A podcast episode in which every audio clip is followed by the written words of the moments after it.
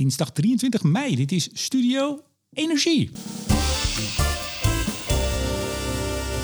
Met vandaag een nieuwe aflevering van de Studio Energie Marktupdate. De show over wat er op de energiemarkt gebeurt en waarom. Met de marktanalist van Nederland, senior energie-econoom bij publieke zaken, Hans van Kleef. Goeiedag. En Studio Energie wordt mede mogelijk gemaakt door de vrienden van de show. Koninklijke FMW, Stedin, Neptune Energy, Lightsource BP en Eneco. Niet op zaterdag, Hans, zoals gebruikelijk, maar op dinsdag. Dus wellicht zijn er luisteraars die nog nooit van de marktupdate hebben gehoord. Dat zou zomaar kunnen. Kan jij nou eens uitleggen waarom iemand die niks met energiemarkten heeft, die denkt, wat moet ik ermee? Waarom hij misschien toch zou moeten luisteren? Waarom toch? Nou ja, energiemarkten raakt eigenlijk alles en iedereen. Dus in die zin, ehm, en, en ja, daar kan je natuurlijk zelf allemaal bij gaan zitten houden. Maar eigenlijk door een uurtje deze podcast te luisteren, of eigenlijk nog korter, ja, ben je weer helemaal bij op wat er gebeurt, op wat het betekent voor de economische groei, voor, voor inflatie, maar ook wat er gebeurt eh, thuis bij je huishoudens, wat er met de energietransitie gebeurt. Moet ik nog doorgaan? er gebeurt maar zoveel. ik- ik en, moet- en het raakt alles en iedereen. Energiemarkten zijn fantastisch. Ja, nou, je ik zeg ook niet voor niks in de intro. eh, het gaat niet alleen over wat er op die markt gebeurt, maar vooral waarom. En ik moet heel eerlijk zeggen, ik weet niet meer precies wanneer ik jou ooit ben tegengekomen. Dat is al jaren geleden. Ja. En jij was toen al bij de bank en je was ook al altijd in de media. En jij vertelde altijd over die markt en dat deed je op een buitengewoon capabele manier natuurlijk. Ik zag je vrijdag ook nog ergens. Gaan we het misschien zo nog even over hebben. Maar ik, ik heb ook niks met die, of ik had nooit wat met die markten. Totdat ik ontdekte, dat is al jaren geleden, dat het eigenlijk over het verhaal erachter gaat. En daar hebben we het hier over. Zeker. Goed zo, gaan we het doen. Nou, waar gaan we het over hebben? Ja, de achtergronden. Ik zeg het al, de olie- en gasmarkt. Eh, dit keer wat weinig over elektriciteit en CO2, hè? Ja, klopt. Maar, eh, ehm, Ja. of gaan we het er ook zo over hebben? Nee, de, Dus, daar, eh, de, de markt is daarom wat rustig. Ja, nee, dat maar niet, eh, ook, olie en gas, eerlijk gezegd, is wat rustiger. En dat is eigenlijk ook wel goed, want dat dan, daardoor heb je even de tijd om wat achterover te leunen en eens even te kijken wat er eigenlijk gebeurt. Want vaak word je geleefd door de hectiek van de dag. Dus Gaan we en dit dus- soort momenten, dat, dat, dat moet je ook koesteren. Ja, en dus zou ik zeggen, gaan we het hebben onder andere over de G7. Natuurlijk over Rusland, VS. eh, OPEC komt misschien voorbij, maar ook een nieuwe OPEC. Een, een, een nieuwe OPEC, alleen dan zonder de oven oil. Die er misschien aankomt. Ja, Kijk, Heeft ook met G7 te maken. Er was nog een brief die Nederland ook getekend heeft. We moeten sneller eh, de consumptie van fossiele brandstoffen afbouwen. Deed verder weinig in de zin dat het op de overheidswebsite stond. Het is een beetje, ik weet niet wie dit getekend heeft. of hij wel een mandaat had. Maar we hebben getekend. En er was er nog een, toch vind ik vrij schokkend eh, onderzoek van de Economist over het aantal doden dat afgelopen winter gevallen is in Europa. Een, een bericht, een onderzoek, best groot onderzoek, wat eigenlijk relatief heel weinig aandacht heeft gekregen. Heel bijzonder. Maar eerst, Hans, wat is jou, naast al dat nieuws wat wij gaan bespreken, wat is jou nog meer opgevallen de afgelopen vier weken? Ja, het wa- het was, was eh, ondanks dat het rustiger is op de markt, nog even puzzelen met wat ik hieruit zou eh, lichten. En uiteindelijk heb ik gekozen voor het inkoopprogramma van de Europese Commissie eh, op gebied van gas. En eh, nou, met heel veel ehm, eh, lofzang is er aangekondigd dat er 11,6 miljard kuub gas is ingekocht. Nou, helemaal fantastisch, vinden ze in de Europese Commissie. Maar als je dat dan afzet op die 360 miljard kuub die we gebruiken... en dan weten we dat er meer dan 100 partijen zijn geweest die hieraan hebben deelgenomen... Nou, dan heb je dus eigenlijk heel weinig gas per partij ingekocht. Ehm, ja, Ja. dit, dit is volgens mij meer een signaal vanuit de markt van... joh, Europese Commissie, leuk, maar bemoei je er niet mee. De markt regelt het prima zelf. En... ehm, ja, du- dus het, vanuit de commissie werd het als heel groot succes neergezet. Maar eigenlijk als je in de cijfers duikt, vind ik het erg teleurstellend. En eh, En als het nou voor een, eerste stapje was, je moet soms ook een beetje het kleine eren, ja, want wie het kleine niet eert, je zeker. Nee, dat weet ik. Maar ja, nee, ik, ik, ik vond het, eh, ja, het bevestigde wat we eigenlijk al een tijdje zeggen. Dat het een, een, een, sowieso een programma is wat, wat ja, een, een doel probeert na te streven wat niet helemaal het probleem is. En, Hmm. en eerlijk gezegd, het werd nu als een dusdanig succes gevierd dat eh, de commissie zegt van ja, misschien moeten we dit voor waterstof en voor kritische metalen ook gaan doen. Kijk, Nou, fantastisch. dan pak je lekker door. Hè? Precies, ja. Wat was het, 11, komma hoeveel? 11,6. Ja, hebben ze er ook bij verteld dat ze nog steeds 25, meer dan het dubbele BCM, miljard kuub per jaar gas uit Rusland halen? Nee, dat stond er niet bij. Stond er Nee, niet bij? Dat heeft het IEA trouwens wel gezegd, dat dat een heel groot risico is voor dit jaar. Want ja, als dat ineens wegvalt, waar, waar haal je dat dan vandaan? Ja, en we hadden nog een sloot LNG uit Rusland. Ja. Dat is grappig, hè? Daar hebben we het dan maar niet over. Grappig met Nou ja, in deze podcast wel. Ja, in deze podcast wel. Nou, mij is ook iets opgevallen. Vertel. Nou, mij is heel veel opgevallen. Ja, toch? Ja, natuurlijk. Maar er is mij iets... eh, ja, je kan zeggen het is klein. Maar er viel mij iets op. Eh, er was ineens een rapport. Nou ja, nou is er iedere dag minstens één rapport. En misschien zijn het er wel twee, eh, want je wordt gek van de rapporten. Energiesysteem op weg naar 2050. Kijk, Nou, goede titel zeg ik. Hè? 250 ja, dat we nog niet. Wat ben je cynisch vandaag, Hans? Dat ben ik nooit. nee, nee. En wat bleek nou? Ja. Dat is een rapport. Eh, en dat, ik lees het gewoon maar even voor, dan kan ik het ook niet verkeerd zeggen. In reactie op een vraag van EZK, ja, een vraag van het ministerie, hebben twaalf energiesysteemspecialisten van, let op, Alliander, EBN, GasUnie, het havenbedrijf, NVD, Tennet, TNO en PBL, die hebben zich gebogen over wat er moet gebeuren om noodzakelijke ontwikkelingen in de elektriciteitsketen, waterstofketen, warmteketen, koolstofketen tot stand te brengen. Maar, Hans, Ja. dat hebben ze gedaan op persoonlijke titel. Ah, dat is wel fijn. Dan weet je tenminste wat ze echt vinden. Nou ja, dat is dus maar de vraag. Dus, maar dit is, ik vond dit zo'n bizar bericht. Het is wel apart, ja. Het, eh, ik zal hem. Maar kwam het overeen? Want we la- laatst natuurlijk zo'n rapport eh, over het energiesysteem... waar iets minder mensen die verstand hadden van het energiesysteem Ja. bij betrokken waren. Ja. Kwam dat overeen? Nou, het grappige is, het is een goed punt wat je daar maakt. Want eh, hier zitten volgens de auteur zelf twaalf energiesysteemspecialisten in. Nou, ik denk zeker dat, ik heb even gekeken wie het zijn. Ik kende ze niet allemaal, moet ik er eerlijk bij zeggen. Dat daar meer mensen bij zaten, zitten, eh, in, dit, in dit geval, die van het systeem sjoegen hebben. En daarna kijken dan van dat andere rapport wat we gehad hebben. Wat ook over het energiesysteem op weg naar 2050 ging. Maar wat natuurlijk essentieel is hier, hoe kun je nou van organisaties als GasUnie, Tennet, TNO, PBL, die allemaal eh, of eh, onderdeel zijn van de overheid, GasUnie vergeet ik nog, hè, die, die, of de aandelen zijn Ja. in handen van de overheid, of ze hebben een, en of ze hebben een hele zware adviesfunctie.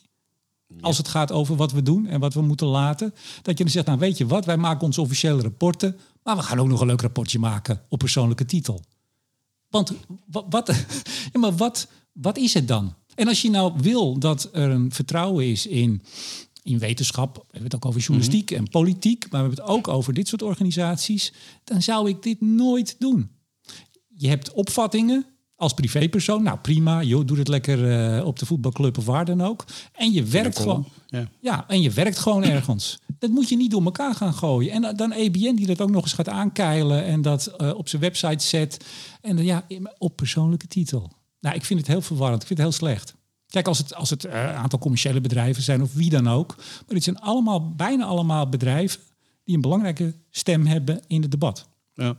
Nou, dan moet je die verwarring moet je niet zaaien. Vind ik. Viel me op. Nou, oké. Maar ik ben nog steeds benieuwd naar die, die, die overeenkomsten dan wel verschillen. Maar, Nou, ik zal je in ieder geval de belangrijkste conclusie geven. Ja. Zal ik dat doen? nou, doe. Ja, de belangrijkste conclusie is dat indien die vier ketenen, eh, die ketens die ik net noemde, hè, waterstof, warmte, koolstof en elektriciteit, indien de ontwikkelingen niet tijdig gerealiseerd worden, dan zal dat leiden, leiden de beleidsmaatregelen gericht op vraag en aanbod van energie niet tot het gewenste resultaat.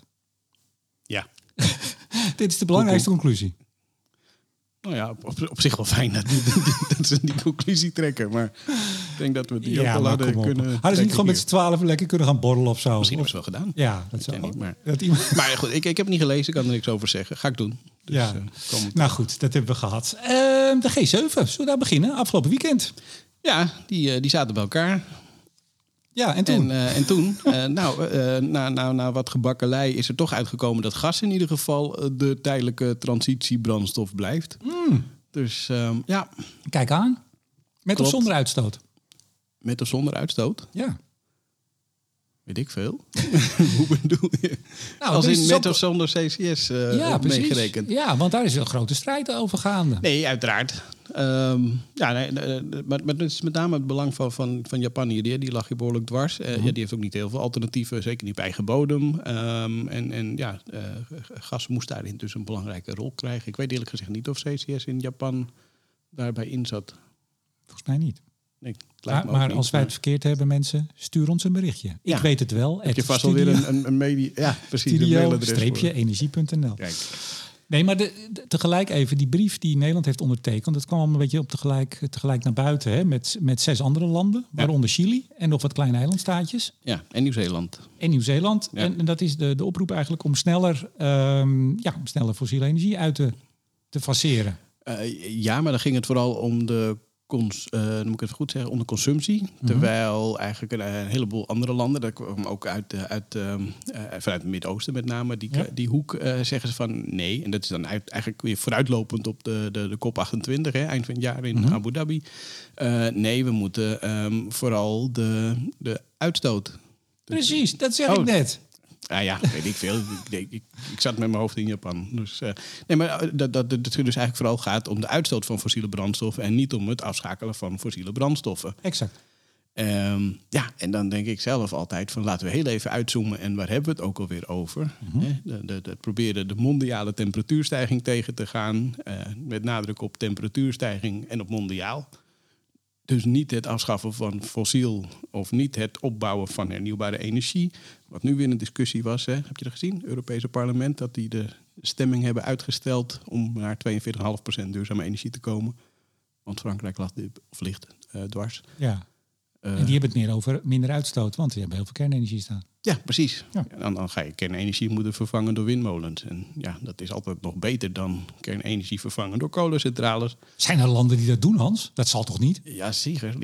Ja, zeker. ja. Zo. Uh, maar, um, maar, maar dit is eigenlijk een beetje in, in, in, dezelfde discussie. Uh, waar gaat het eigenlijk om? Uh, moeten we van de fossiele brandstoffen af of moeten we van de CO2-uitstoot af? En natuurlijk, het een heeft een heel groot effect op het ander. Uh, maar dat wil niet zeggen dat, het, uh, dat er geen oplossingen zijn waarbij het resultaat ook kan halen. Ja, nee, maar je ziet hier, ik zou bijna zeggen, weer tussen de. En dat vind ik ook wel terecht, hè, tussen. Als ik het ideologie noem, dat is, dat is niet het goede woord, maar je hebt de rekkelijke en de preciezen. Je hebt de rekkelijke die zeggen, ja, maar we hebben het wel nodig, CCS. En hè, nou, Midden-Oosten zegt, ja, ja. jongens, uh, heb het nou over de uitstoot en niet over de productie van olie en gas. Ja, dag, dat snap ik ook wel dat ze dat zeggen. Terwijl als je zegt, nou jongens, we gaan lekker alleen maar aan de CCS, wat natuurlijk helemaal niet kan. Maar goed, je snapt wel dat er partijen en landen en organisaties zijn die ontzettend op CCS inzetten, omdat ze dan gewoon lekker door kunnen. Dus dat er partijen en actiegroepen en regeringen zijn die zeggen, ho ho, het moet gaan over het stoppen met fossiel en niet over ja. die uitstoot. Maar ja, hier kom je niet zo. Dit is heel nee, veel voor de en het retoriek. En, en, en is. Maar het probleem is er wel natuurlijk. doen zonder het ander. En ja. um, door dingen uit te sluiten, uh, door CCS uit te sluiten, door je vast te houden aan een bepaald percentage hernieuwbare energie en dat vast te leggen in de wet, sluit je andere dingen uit en uh, maak je het probleem niet per se uh, beter oplosbaar. Het moet allemaal. Ja. Zoals we in Nederland ook altijd zeggen. Ja. Als, je, als je echt als, je onze doel, als we onze doelen willen halen, heb je ja, dan kom je een nodig. beetje op het punt van, van het IAA. Hè? Die, die, die, die strijd die daar steeds uh, uh, is. Van aan de ene kant zeggen ze van we moeten totaal niet meer in, of, of nee, het anders zeggen, ze investeren in fossiel zou niet meer nodig moeten zijn, wil je naar klimaatdoelen voldoen. Maar vervolgens laai een ander rapportje van ze open en dan staat erin van ja, om leveringszekerheid te garanderen moet er meer geïnvesteerd worden in olie, in gas en natuurlijk heel veel meer in hernieuwbare energie, maar in alles. Ja. Uh, en dan hebben we het over betaalbaarheid nog niet eens gehad. Nou, je moet eens weten hoeveel mensen mij uh, of het een of het andere toesturen. Als, als we het over iets in de podcast hebben gehad, dan zeggen we, ja, maar kijk dan, het IAA wil het ook niet meer. Nee, zo zeggen ze het niet. Maar inderdaad, de, het IAA speelt hier wel een soort spel waarbij je met alle, uh, ja, je kan gewoon het ene rapport pakken of het ene statement en dat kan je in je eigen voordeel ombuigen. Uh, ja, plus dat ze sommige dingen in de headline zetten en andere dingen in de footnote. Maar dat wil niet zeggen dat het daardoor, uh, ik bedoel, heel veel is daarin ook marketing en iets, iets minder ja. Hoe zeg je dat? Gebalanceerd ja. dan dat het wellicht in het uh, werkelijkheid is. Ik, uh, ik heb denk ik een oproep en ik weet dat meneer Birol ook luistert en die spreekt ook Nederlands. Meneer Birol, misschien kunt u ook nog eens wat rapporten op persoonlijke titel gaan maken. En statements op persoonlijke titel. Dan kunnen we het nog ingewikkelder maken. Dus dan hebben we het officiële IAA. En het ene is, ja, doe nou maar niet meer. Ja, het is wel nodig. En dan gaan we ook nog op persoonlijke titel. Om het nog wat extra ingewikkelder. Ja, ja, gek op extra laagjes. Ja. ja. Hey, uh, er is ook iets anders bij de G7 geweest. Nou, er is heel veel geweest. Ik ben dus op die website gaan kijken van de G7. De ja. officiële website. Is altijd wel grappig. Nou ja, daar staat dus, ik weet niet wat op. Ook alle aanloopconferenties. Hè. Er zijn natuurlijk heel veel mensen bij elkaar geweest de afgelopen maanden, ministers. Maar het leuke is wel als je naar die, die homepage gaat. Een van de eerste berichten is uh, welke cadeautjes er zijn gegeven door de gastheren aan de leiders. Oh ja. Ja, iets met glazen. Ik denk hele glazen. dure. Ja, ik denk hele glazen dure. bol. Nee, drinkglazen. Oh. Ik denk hele dure drinkglazen. Denk ik van het allerbeste uh, Japanse kristal. Denk ik. Althans, anders is het wel heel lullig. Er zijn twee glazen in een doos. Dus dat. en ook wat de dames dan krijgen, of althans, nee, pardon, de partners. Pas op, pas op. De partners van de regeringsleiders, die krijgen ook wat van de partner van de Japanse premier. Ehm, en ook wat ze allemaal eten. Bij alle, het staat een hele, heel PDF-document met per, per Met alle menus. ja, met alle menus. Met recept en al. Wel lekker. Nou, recept niet. maar Het zag er wel lekker uit. Hou je een beetje van Japans? Ja hoor. Ja, ik ook. Maar het zag er heerlijk uit. Maar dat kan je opzoeken. podcast. Maar het grappige is dus, dat in kom je allemaal langs. Maar het ging natuurlijk ook over andere zaken. Nou, het is over heel veel dingen gegaan. Maar ook dat ze, eh, ja, ze willen meer grondstoffen. Hè? Ze willen proberen wat minder afhankelijk te zijn van China. Ja, Die afhankelijk van wat je noemt, of het nou gaat over het mijnen, maar vooral het raffineren, zo'n 80% wereldwijd in handen heeft. Ja, ze willen minder afhankelijk worden. En ik heb eh, gisteren een tweetje gezet. Ik zal het in de show notes. Ik zal sowieso een aantal dingen in de show notes zetten. ja, mooi. Al vind ik het alleen maar leuk om het woord show note een aantal keer te zeggen. Dat klinkt wel heel goed. Ja. Ik zet het in de show notes. Waaronder een artikel van de New York Times. Eh, The US needs minerals for electric cars. Everyone else wants them too. Yes, yes. En dat gaat dus over ja, de slag om de grondstoffen. En ik zei net al even, OPEC, eh, Indonesië, die heeft inmiddels een van de grootste nikkelproducenten. Ja. Eh had ik het in de vorige podcast nog over, met Matthijs Slee, over de Battleizer. Eh, die hebben het idee gelanceerd om met andere naties die rijk aan grondstoffen zijn, een OPEC-achtige Ja, ik zag het. ja. club op te zetten. ja, om de belangen van de, van de landen wat beter te behartigen. Ik denk dat dat gaat werken, Hans. Ik denk het ook. Ik zit even. eh, ja, zou je hier voor of tegen moeten zijn? Eh, ja, op zich. Als, als ik uitzoom en naar de missie van OPEC kijk, eh, het, het, het balanceren van, eh, van de aanbod op de vraag, ja, dan hoeft dat niet per se verkeerd te zijn. Als het een Mits kartel de- wordt, dan is het weer wat anders. De goede belangen erbij eh, nastreeft. Maar je ziet nu dat die landen, eh, ja, die, die worden steeds meer, hun producten zijn steeds meer in vraag. Eh, ja, die gaan dat gebruiken. Ja, al, al waren Ja, we het zelf. ongelijk. Ja, Ja, tuurlijk. ongelijk, precies. Sterker nog, we hebben nogal wat landen die zelf niet in de grond willen graven om aan diezelfde eh, materialen te komen. Dus ja, die, die moeten daar aankloppen. Eh, die willen wat, dus dan moet je er ook wat voor over hebben. Ja, en dat is uit de grond halen, dat valt dan misschien nog wel mee. Maar het is vooral het raffineren. Hoe je uit, als je die verhoudingen ziet, dan heb je één ton steen nodig en haal je een paar gram uit. Hè? Ja. Echt die verhouding. En dan moet een aantal, ik zou bijna zeggen, als je naar de spa gaat, aantal wisselbaden heb je nodig met allemaal spulletjes. Ja, maar ja, goed, dat, dat is niet alleen kritische metalen. Dat geldt natuurlijk voor, voor alle metalen die we al heel lang gebruiken. Dat, dat geldt ook voor goud en zilver. Nou ja, eh, dat, Ja. Dus in die zin is dat niet nieuw. Alleen, eh, ja, we hebben steeds meer nodig. En, en nu in hoeveelheden die, eh, die voor in ieder geval hernieuwbare energie echt ongekend zijn. Nou, als je ook in het, eh, de IEA-rapporten kijkt hierover, die laatste was, dacht ik, vorig jaar. Nou ja, het, het zesvoudige hè, eh, tot 230. Ja. Gewoon wat we, wat we nu al nodig hebben, dan keer zes. En dat is Ja. dan nog maar om tot 230 af te, af te dekken. Precies. Overigens, Macron, die is op de terugweg uit Japan, is hij even naar Mongolië gegaan. Heb je gezien? Nee, die heb ik gemist. Ja, een eh, persconferentie in eh, een, eh, de hoofdstad die ik niet kan uitspreken. Maar daar was hij voor het uranium. Nee, Macron die is wel... eh, eh, ik had ook... Behoorlijk aan de weg aan het timmeren. Ja, ik had nog wat, wat, wat, eh, wat dingen ge- getwitterd. eh, wat was het, twee weken geleden? Speech, hè? Nou ja, zij zijn echt wel bezig met die, het voorkomen van deindustrialisatie. Zij zijn echt bezig Een met... beetje de nieuwe Merkel.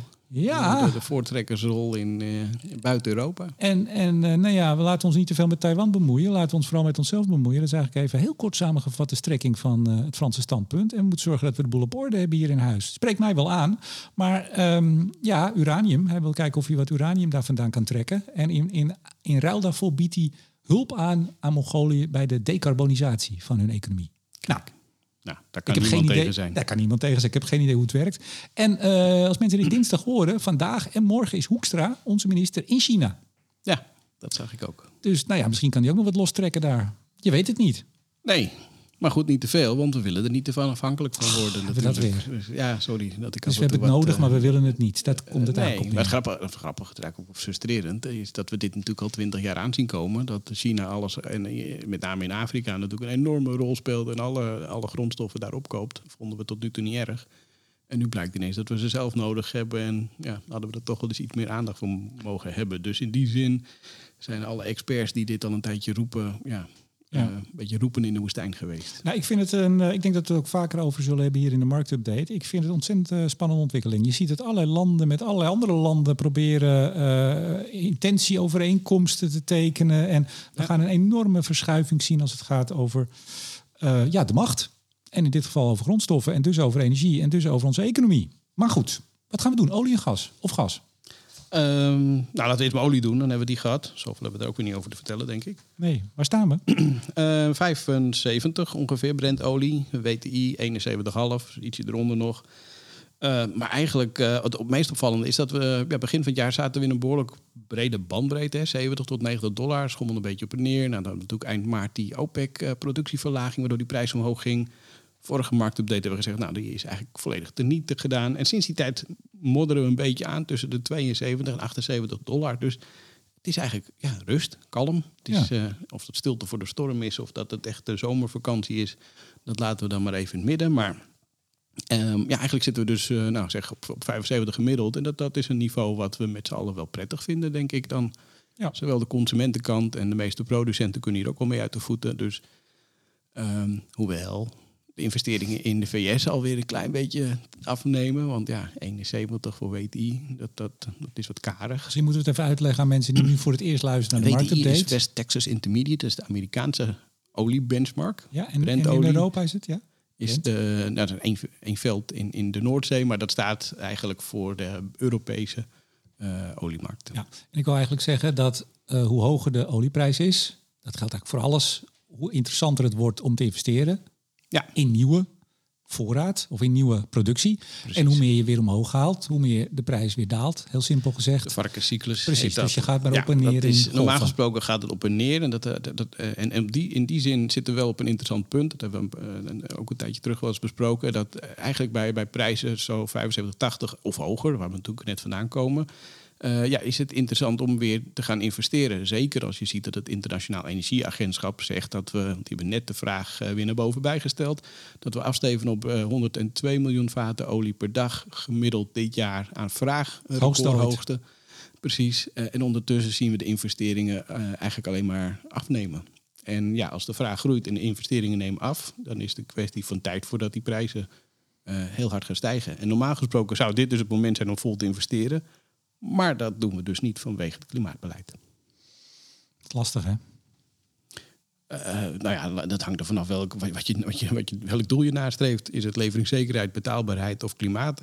Uh, en idealiter zoek je daarin een balans. Maar uh, de balans slaat wel eens door naar het een of het ander. Nou, ik wou zeggen, het is lastig om daar nog een goede discussie over te voeren. Dat kunnen wij hier doen en dat kunnen andere uh, inhoudsmensen. Maar we hebben geloof ik volgende week hebben we weer een demonstratie op de A12. Nou ja, dan krijg je een beetje... ik, ik weet niet of je mijn, mijn laatste column hebt gelezen over, over klimaat, klimaat sceptici of, of gooi ik nu je hele planning in de war? Nee hoor, uh, de, de, intro van de column is Hans van Kleef ziet niet alleen nut en noodzaak van klimaatbeleid. Hij mag van hem betreft wel een schepje, niet een schepje, dat stond niet maar een flinke toch? schep bovenop. Toen Ah, dacht ja. ik, god, ga jij nou ook al, we Ja, moeten ja. meer aan klimaat doen. Ja, dat weten we wel. Ja, ik weet, ja, jij belde mij op van, van waarom zet je dat erin? En, en eigenlijk daarna ben ik na gaan denken van waarom zet je dat erin? En eigenlijk ben ik het wel met je eens. Die, die zin Nee. had er heel goed uitgekund. Ja, maar even voor de goede orde, niet omdat ik niet vind dat we veel moeten doen. Hè? Want dan zitten Nee, mensen, maar zie je wel, hij wil geen klimaatbeleid. Nee, maar dat iedereen zegt, ik vind het Dat zo zeggen. Ja, Eh, maar dat zit er inmiddels zo in dat je dat moet zeggen. Want als je het niet zegt, ben je dus tegen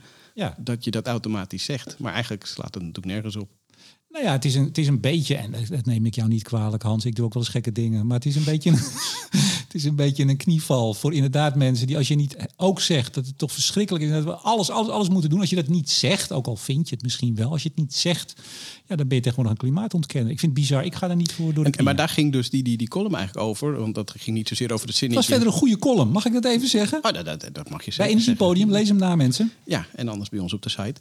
Ehm, maar ehm, eh, het punt ging vooral over de artikelen die in de Volkskrant en in Trouw stonden. Dat, eh, dat, dat het ehm, aanbrengen van nuance, of het willen aanbrengen van nuance in het debat, tegenwoordig eigenlijk door sommige mensen wordt ingezet om de hele energietransitie te vertragen. En dat dat dus eigenlijk de nieuwe klimaatskeptici zijn. Of de nieuwe methode van klimaatskeptici om de boel alleen maar af te remmen. En ja, dan kom je een beetje op een grijs gebied die ik zelf erg link vind. Want als je niet meer een beetje eerlijk mag zeggen eh, en, en, en feedback mag geven over hoe ons klimaatbeleid eh, niet alleen tot stand komt, maar ook uitgevoerd wordt en wat het kost en waar het aan uitgegeven wordt. eh, ja, dan kom je wel Ja, op een ja. terrein waar, Ja. wat, wat een beetje, beetje scary is. Zeker. Hey, nog even één ding, want je zegt het is vrij rustig op de oliemarkt. Dat is het ook. Maar toch ook weer even, toch voor die nieuwe luisteraars. Ik vond het wel interessant, dat ik lees dan ook even. We nemen dit smiddags op, maandagmiddag. Ik, ik heb de hele ochtend zitten lezen, gisteravond nog een stuk. Uh, alles heeft invloed. Hè?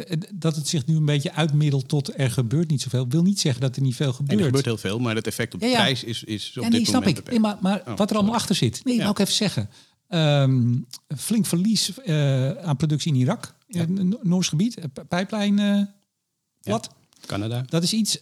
Wildfire disruptions in Canada. Nou, bosbranden in Canada kunnen maken dat de wereldolieprijs ineens flink wat gaat doen. Uh, protest onder uh, werknemers in Nigeria. Nigeria ja. Ik las vanochtend nog, dacht ik ergens, uh, in Argentinië gaan de vakbonden in de olie en gas nu protesteren omdat er veel mensen gewond raken en geraakt zijn. Ja. Heel gevaarlijke sector.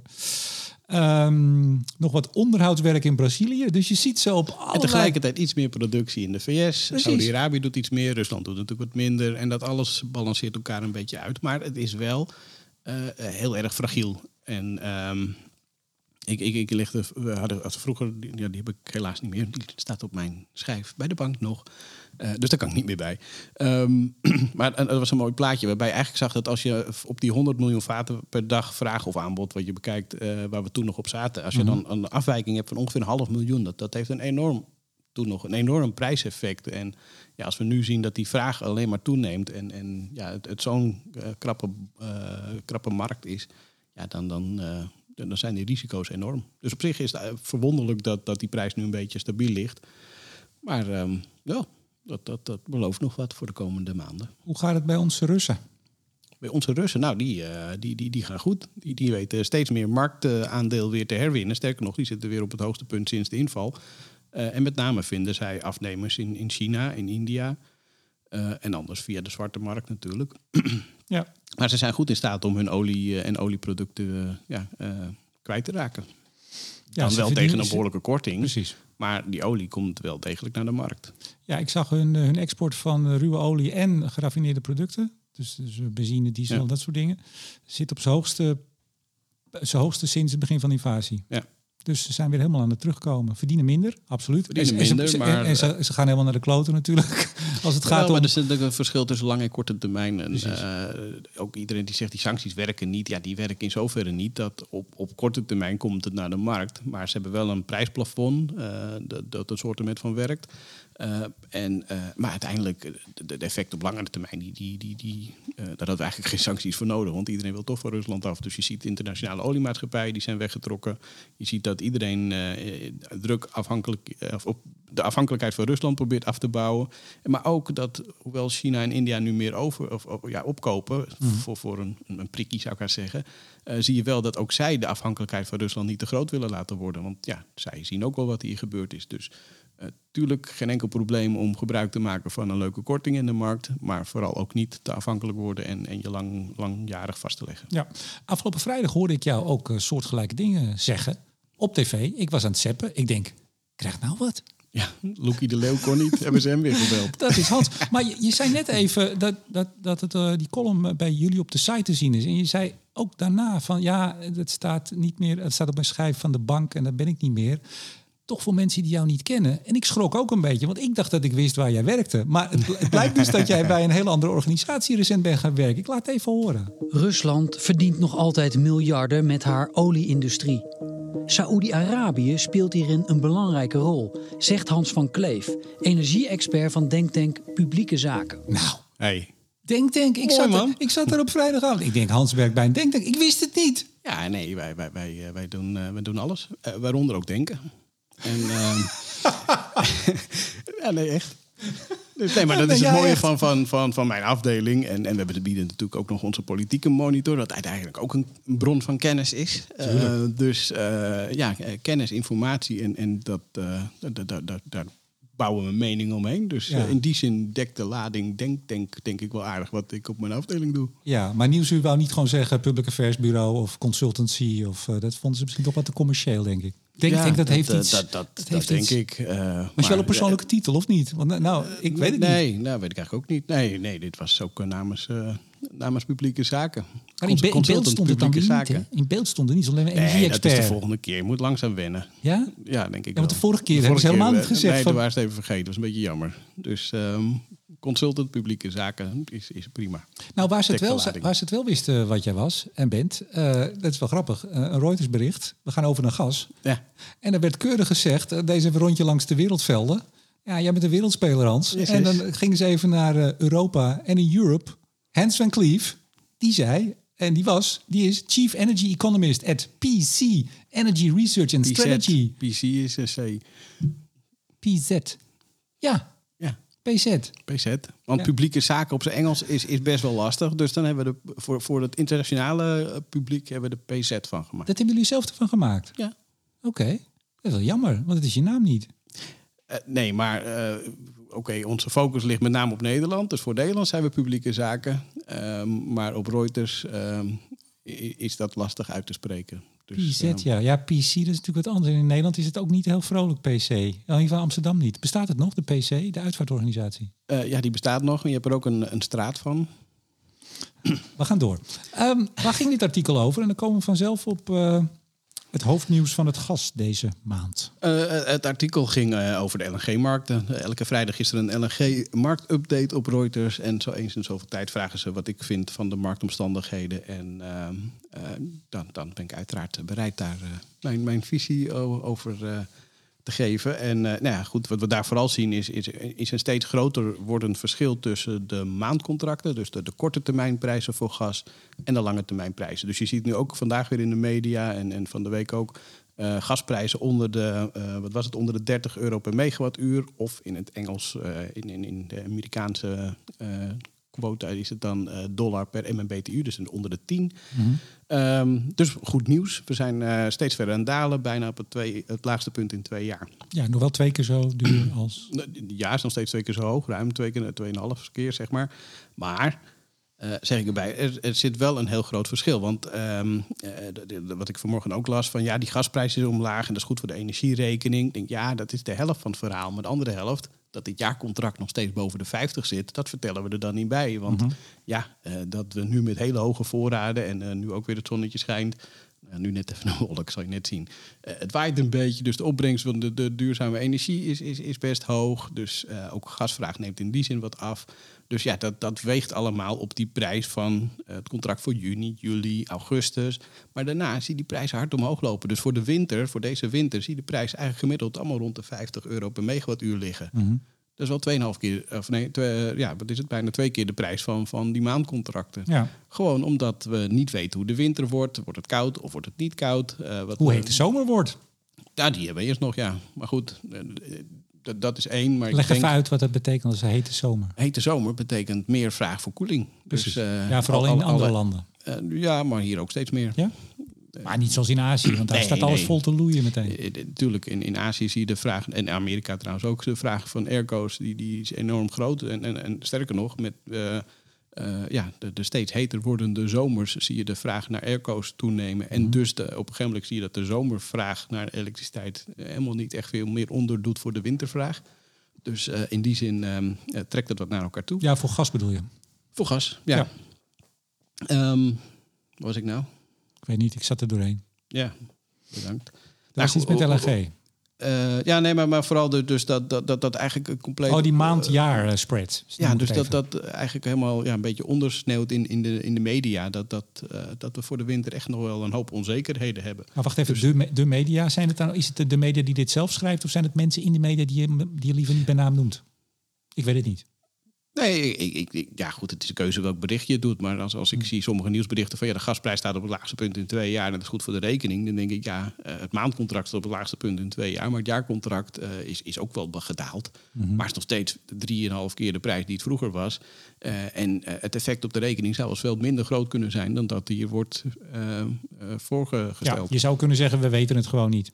Nee, Want we, we- weten we het niet, maar de afgelopen- risico's van de, van, van, eh, die, die zijn gewoon zo groot en nog zo onzeker. En dat zit natuurlijk ook in die prijs. Daarom zijn die prijzen voor de winter, en niet alleen deze winter, maar ook voor volgende winter, nog best hoog. En dat betekent ook dat je energieprijzen dus niet zo snel zullen dalen als dat je wellicht nu denkt. Ik moet wel zeggen, ik dacht zelf, en dat heb ik ook nog wel eens ergens gezegd... dat de winter van 22, dat we echt, echt in de problemen zouden komen. Dat is niet gebeurd. Nee, we hadden onwijs een mazzel. We hebben Ja. natuurlijk een, een, een bloedhete winter gehad. Eh, we hebben heel veel LNG deze kant op gekregen... doordat we eh, de hoofdprijs keer drie hebben betaald. eh, om, om, om het gas uit andere landen weg te krijgen. Ehm, waardoor onze voorraden heel hoog waren, die we dus niet helemaal nodig hebben gehad. Waardoor het uitgangspunt voor deze periode van opbouw van voorraden, ja, die, die is super gunstig. Dus het feit dat we nu hele lage prijzen hebben, ja, dat komt omdat we vorig jaar hele hoge prijzen hadden. Ja. Nee, het, het viel allemaal de goede kant op. En het zou, als het maar voor de helft de, de goede of de verkeerde kant op gaat, of helemaal de verkeerde kant, dan hebben we dus aankomende winter alsnog een grote. Nou ja, dat is wat, we- wat we elke keer proberen in onze denktank toch uit te, te lichten. Dat, ehm oh, dat een beetje traag. Maar dat, dat, dat de risico... Alles zat mee. Echt, alles zat mee. We hebben een, een, een mega veel geluk gehad de afgelopen periode. China, en nog steeds betalen we twee keer te- eh, meer dan normaal voor onze maandcontracten. En drie keer meer voor onze jaarcontracten. Dus... eh, en daar zat echt alles mee. Dus hoe groot is de kans dat dat nog een keer gebeurt? En wat gebeurt er op het moment dat niet alles mee zit? Ja. Nou, dan liggen de opwaartse prijsrisico's, eh, die, die, die zijn eh, erg groot. En de neerwaartse prijsrisico's, die kan je eigenlijk vooral vinden in, in, in recessie. Dat, dat de economie gewoon heel erg tegen gaat vallen. Ja, ik probeerde voor de nieuwe luisteraars nog even te zeggen dat, dat de Chinese COVID-restricties hebben een flinke rol gespeeld. Het niet erg aantrekken van de economie nadat Klopt, ze eraf ja. gingen. Dat zijn allemaal dingen die meespelen. Zo'n leuke podcast dit. Je hoort alles Ja, komt bij elkaar. energiemarkten zijn superleuk. Er gebeurt zoveel. Oh, ja, oké. hey, maar even serieus. eh, want dat is iets waar ik erg van geschrokken eh, ben. Eh, een bericht in The Economist. En niet zozeer een bericht, maar een onderzoek van The Economist. Ja. Die hebben eigenlijk in november vorig jaar kondigden die eigenlijk al aan op basis van hun modellen. Ze werken daar met allemaal data-analysten en, en mo- modelleurs. Dat er door de, de, vooral de gascrisis, maar de energieprijzen, de hele hoge energieprijzen. Eh, nou, ik zeg het maar heel cru, eh, heel veel meer mensen dood zouden gaan. Ja. En ze maakten daar, eh, ik geloof vorige week, ehm, een, een update van. Van ja, is dat nou ook daadwerkelijk gebeurd? Ik zal in de show notes even een podcast zetten waar dat onderzoek, althans een van de hoofdonderzoekers te horen is. Dat is, ik geloof, 10 minuutjes en dan heb je, heb je hem helemaal bij-. Je kan het ook gewoon lezen op de website The Economist. Maar ehm, ja, daar was ook de vraag van nou, hoe zaten jullie met de voorspelling? Nou, helaas zaten we goed, zegt de onderzoekster. Ehm, ja, de ramingen, het, het doet er niet zoveel toe hoeveel precies, maar enkele tienduizenden. Eh, Ja. 68.000 mensen zijn meer overleden. En dan kan je zeggen, ja, maar hoe weten ze dat dan? Want Hans, ik weet niet, misschien heb jij dat ook wel eens. Hè? Je hoort wel eens meer van dat soort berichten.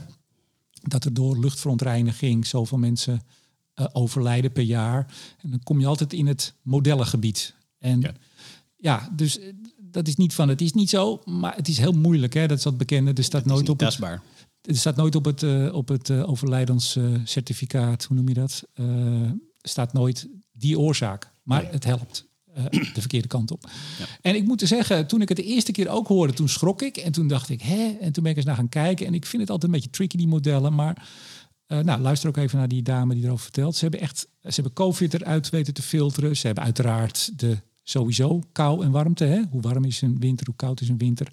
Wat heeft dat voor effect op het, eh, ja, de mortality, de, de, de sterftegraad onder eh, vaak natuurlijk ou- oudere mensen of al met, met ziekte. Wat we ook in COVID zagen natuurlijk. Hè? Ja. Mensen die al onderliggend lijden hebben. Eh, nou ja, ze komen op, ja, neem het niet te nauwkeurig, 68.000 eh, mensen die daardoor eerder of meer zijn overleden dan zonder die hoge energieprijzen. Ik vind het een, een bizar aantal, meer dan aan COVID, stelt de economist. Eh, en wat me nog meer opviel, maar ik ben heel benieuwd wat jij ervan vindt, Hans. Eh, heb jij er iets over gehoord verder in Nederlandse media? Of, Nee, helemaal niet. dat is toch, is toch bizar. En nog nog En los. dit is dan, ondanks dat we behoorlijk de energierekening hebben gecompenseerd. Toch? Ja, nee, dat zeggen ze ook in dat gesprek van, goh, en ja, ze zeggen, nou, dat heeft dus heel veel levens gescheeld. Dus anders waren er nog meer mensen overleden. Ik vind het een verbijsterend aantal. Ja. En, en helemaal, en dat is een beetje mijn stokpaardje eh, helaas aan het worden, dat als iemand zegt, nou, we zijn best wel goed door de crisis gekomen, eh, dan wijs ik er altijd op dat het ons zo 300, 350 miljard extra heeft gekost aan energiekosten. Ja. Of het nou uit onze eigen maandrekening of uit de staatskas is gegaan in al die lidstaten, dat doet er even niet toe. Het heeft ons heel veel geld gekost. Ja, en als dit er dan nog eens overheen komt, ja, verbijsterend. Ja. Ja, dat eh, eens. Vraag me meteen trouwens af, maar dat, dat is een beetje een beetje zijsprongetje. Die 350 miljard, is dat dan fossiele subsidie? Of is dat... Misschien moet jij eh, ander, van de week even naar de A12 gaan en dan kun je daarover in gesprek gaan met eh, deze of gene. Hè? Oké. Hey, hebben we gas al gehad? Of, uh, oh nee, het IEA kwam natuurlijk met zijn, uh, zijn gas market report Q2, tweede kwartaal. Wat Ja. stond daar uh, in? Nou, even samengevat. eh, Dat, dat, ja, eigenlijk kwamen ze met hetzelfde, wat, wat ik ook altijd zei. Dus fijn, fijn dat we tot dezelfde conclusie komen. hè, Dat we een gunstige positie hebben. Je lijkt de eh, Wijk wel. Die, eh, die, Die werkt ook bij denk, denk. Dat klopt. Nee, maar die vind ik altijd wel mooi. Dat, die, ja, dat is natuurlijk ook zo. En het is toch wel eens fijn als andere organisaties, zeker van naam en faam, hetzelfde zeggen als wat je zelf vaak zegt. Ja, vooral als jij het eerder zegt. Ja, precies. dat is wel de juiste Ja, ik vind dat wel maar- mooi. Ja, dat mag je, Nee, maar mag dat- je best dat- laten weten. Ja, nee, precies. Maar goed, dat, dat we dus een gunstige uitgangspositie hebben, maar dat het eh, geen enkele garantie biedt tegen kom- toekomstige volatiliteit. Eh, en ehm, dat de, de, de- die, die focus op toekomstige risico's echt wel moet blijven liggen. Dus zij blijven ook hameren op, op, op die risico's. Nou, dat, eh, eh, dat kan niet vaak genoeg, denk ik. Eh, het aanbod is krap, heel Ja. krap. Ehm, en eh, dat, dat zit hem. eh, en, en ja, gaat gepaard met onzekerheden. Heel veel onzekerheden. eh, uitzonderlijk veel, zeggen ze zelfs. Met name richting het weer. Nou, je noemde zelf al hete zomer, koude winter. Het aanbod van LNG, zeker nu de vraag in China weer toeneemt. Maar ook, en dat noemden we net al, de, de, de, de, Russische pijpleidingen. En in hoeverre blijven die vooralsnog nog steeds leveren aan nu het oosten van Europa. Dus het is al aanzienlijk minder dan dat het vroeger was. Ja, Maar er komt nog steeds, eh, wat is het, 30, 40 eh, miljard kub deze kant op. 25 Of miljard kub. 25, 30, oh, nou, ik dacht 30. Althans, het is het, eh, de hoeveelheid van vorige week keer 52. Ik heb gewoon het gemiddelde genomen. En die lijn, Ah, is, die lijn is Ja, redelijk je- stabiel dit jaar al. Tot nu toe, ja, klopt. Oké. Ja. Maar, eh, maar goed, dat, dat, eh, ja, dat, dat zijn dus eigenlijk voornamelijk de grootste onzekerheden. Ja, en eh, ik kan me voorstellen dat het toch een luisteraar is. Mensen gaan nu zeggen, hou nou eens op met je luisteraar. Nog één keer, laatste keer. Die denken, hè? Pijpleidingen nog? Pijpleidinggas? Ja, nog twee. Door Ja. Oekraïne komt er nog gas. En de Turkstream. de Turkstream. Via Turkije, ook althans. Zwarte Zee. Ja, Nee, maar ik denk dat heel veel mensen, als je nu ook weer ziet, G7 zijn weer bezig, weer een nieuw, of althans EU, en nou ja, iedereen is altijd bezig, weer een nieuw sanctiepakket. Ze willen ook diamanten uit Rusland gaan ja. treffen. G7 wil trouwens eh, proberen te, te voorkomen dat er meer eh, gas door die pijpleiding heen komt. Dus ehm, eh, ik, ik heb eerlijk gezegd niet gezien of dat ook, ook gelukt is. Maar dat was de inzet om, om te kijken dat, dat ze niet eh, dat weer kunnen herstellen. Wat op zich eh, wel weer apart is. Gaan ze hem dan afknijpen of zo? Nou ja, dat, ik denk om dat te voorkomen, om, om eh, ja, als, als die prijzen verder dalen, en, ja, eh, we of, of als we straks een hele strenge winter hebben, dan, eh, ja, dan is de verleiding misschien op een gegeven moment, zeker als, eh, als het, de eerste sentimenten van die oorlog wat weg hebben, ehm, om tegen een korting misschien toch wat extra af te nemen. Ja, die, die verleiding is er natuurlijk. Ja. Dus dat willen ze voorkomen. En, en natuurlijk, Zelensky was eh, ook bij de G7. Eh, dus eh, wellicht dat ook- hij daar eh, een, een, het een en ander over gezegd heeft. Want, Ja. ja. Was, was Fatih Birol er misschien ook van die? Ja. die was er ook. Ja, Ja? het was heel druk. Het, nou, ik wou net zeggen, ik, ik, ik ben dus even gaan kijken wie er allemaal... Nou, er waren allemaal andere regeringsleiders uitgenodigd. Er was één komen gaan. Ja. Beetje Ja, zo'n. Eh, Daar is tegenwoordig ook dat voor iedereen welkom. Ja, daar deden we ook niet echt mee. Dus in die zin klopt het wel. Ja. Ehm, nee. Maar, maar, maar denk je dat er veel mensen zijn, en zeker... het is wel mooi om te zien dat Oh. energie zo'n dominante rol heeft eh, in, in, in, in dat soort overleggen. Nou, is dat mooi? Ja, vind ik wel. Denk Nou, eh, ze zijn vooral bezig om te kijken hoe krijgen we in godsnaam nog voldoende grondstoffen voor onze energietransitie en hoe houden we nog onze energieprijs een beetje betaalbaar. Het, ik zou het mooi vinden als het heel saai was. Als, als, Nee, maar op het moment, het is in, eh, ja, ik weet, we moeten iets meer uitleggen. Het is mooi dat ze inderdaad met leveringszekerheid en betaalbaarheid ook bezig zijn. Naast alleen maar het zeggen dat onze duurzaamheidsdoelen gehaald moeten worden. Dus in die zin eh, is, is er, laten we zeggen, enige ehm, ja, realiteitszin is niet het goede woord. Maar het, dat, dat, dat streven naar een iets betere balans, die, die, die begint wel een beetje door te, ja, te, te, te komen. Soms, ja, af en ja. toe. Ik denk ook wel gewoon dat de nood echt aan de man is. Dat, dat zegt dit ook wel. Dit is niet voor de bühne, dit moet. Ze zouden, het liefst niet, ze zouden het liefst niet hebben over of er wel voldoende olie en gas is en of er wel voldoende uranium Nee, misschien niet, maar is. dan kikt de, de realiteit toch wel een beetje... Nou, misschien moet het dan toch zo noemen gewoon. Tja. Maar weet je, het is toch wel bijzonder. Ik wou zeggen, denk jij dat er veel mensen zijn, gewoon algemeen, die het nieuws volgen, die weten dat er nog steeds Russisch gas door een pijpleiding door de Oekraïne gaat, waar ongetwijfeld Oekraïne nog geld voor krijgt? Voor het doorlaten? Eh, ja, nou ja. Toch? en anders weten ze het nu, maar eh, ja, ja. Ja, nee, dat, zo. dat nog. Dat, dat, En dat er behoorlijk wat Russische LNG onze kant op komt. Nou, sterker nog, ik heb even zitten uitrekenen. Afgelopen maand. druk aan het rekenen ja, ik ben druk aan het rekenen. Vind ik leuk. 12% van alle LNG naar Europa, die kwam uit Rusland. Ja. Dan kan je zeggen, is dat veel? Nou, het is toch een stuk meer dan je zou denken. Met al die sanctiepakketten. Ja, maar we hebben geen sanctie op Russische LNG. Nee, klopt. En dat is maar goed ook. Want anders was de prijs nog hoger. Ja. Nou, Nord, eh, Nord Stream, dat wordt voorlopig niet gemaakt. We weten niet eens wie hem stuk gemaakt heeft, dus daar komt niks meer door. Eh, nee, die, eh, die ligt eruit voorlopig. We hebben nog een andere, die is ook stuk. Althans, nee, die is afgesloten. Neem me niet kwalijk. hey, volgens mij zijn we wel een beetje rond, denk ik. Toch? Ja, Waar kijk je naar ook. uit de komende maand? Ja, ik, ik ontkom er niet aan door één ding uit te lichten. En dat is uiteraard de OPEC-vergadering van 4 juni. Oh, dit, dit had je toch aan moeten kunnen zien komen. Net, net op tijd. Twee seconden regel.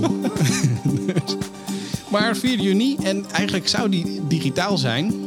Maar dat is niet waar. Ze, ze, ze komen fysiek bij elkaar in Wenen. Dus ehm, ze gaan eh, met elkaar eh, de discussie aan over wat te doen met, het, eh, met, de, met de olieproductieniveaus. En het feit dat de prijs inmiddels ehm, ja, onder het niveau ligt ehm, van waar zij de vorige productieverhoging hebben eh, doorgevoerd. Eh, sorry, productieverlaging natuurlijk. Hebben doorgevoerd. Ja, is dat voer voor speculatie om eh, ja, mogelijk nieuwe productieverlaging te zien ontstaan? Ja, wie, wie het weet mag het zeggen. Ja, ik ben iets voorzichtiger dan de vorige keer. Hey, ga, ga wel kijken of ga je erheen? Nee, ik ga er niet heen.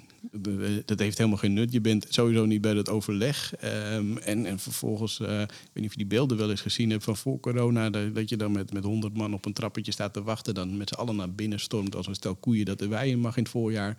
En dan hopen dat je een minister te spreken krijgt. Nou, dat heeft niet zoveel nut. Nee, maar dat tuentje wat ik net liet horen, dat heb ik opgenomen bij Ja, nee, dat is- de vorige keer toen iedereen in de perszaal eh, Ja. naast ons zat te wachten en er nog heel veel hallo door de microfoon Ja, werd geroepen. beetje- Ehm, Ik moet wel zeggen, ik ben zelf eh, in Den Haag naar redelijk veel persconferenties geweest rondom eh, toen het klimaatakkoord. Dat liep ook hoog op, hè? in de zin van nou wat gaat er gebeuren en is het wel op tijd en Nee, is het genoeg. Het is toch wel zo dat als je erbij bent. Ehm, en nog, nog zelfs als je niemand spreekt, als, als dat zo zou zijn. Nee. Het, je, je, weet je wat leuk is? Je ziet namelijk veel meer. Hè? Ja, tuurlijk. Want- Maar goed, voor een paar uurtjes naar Wenen op en neer. Nou, jij werkt voor een hele succesvolle denktank, dus dat moet vast. Jawel, maar dit, eh, dat- dan denk ik dat we het geld beter kunnen besteden. Dankjewel Hans, tot de volgende. Tot de volgende. Studio Energie wordt mede mogelijk gemaakt door de vrienden van de show. Koninklijke FMW, Stedin, Neptune Energy, Lightsource BP en Eneco. Mijn naam is Remco de Boer.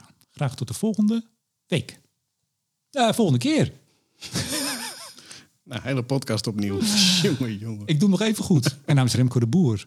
Graag tot de volgende, volgende eh, keer.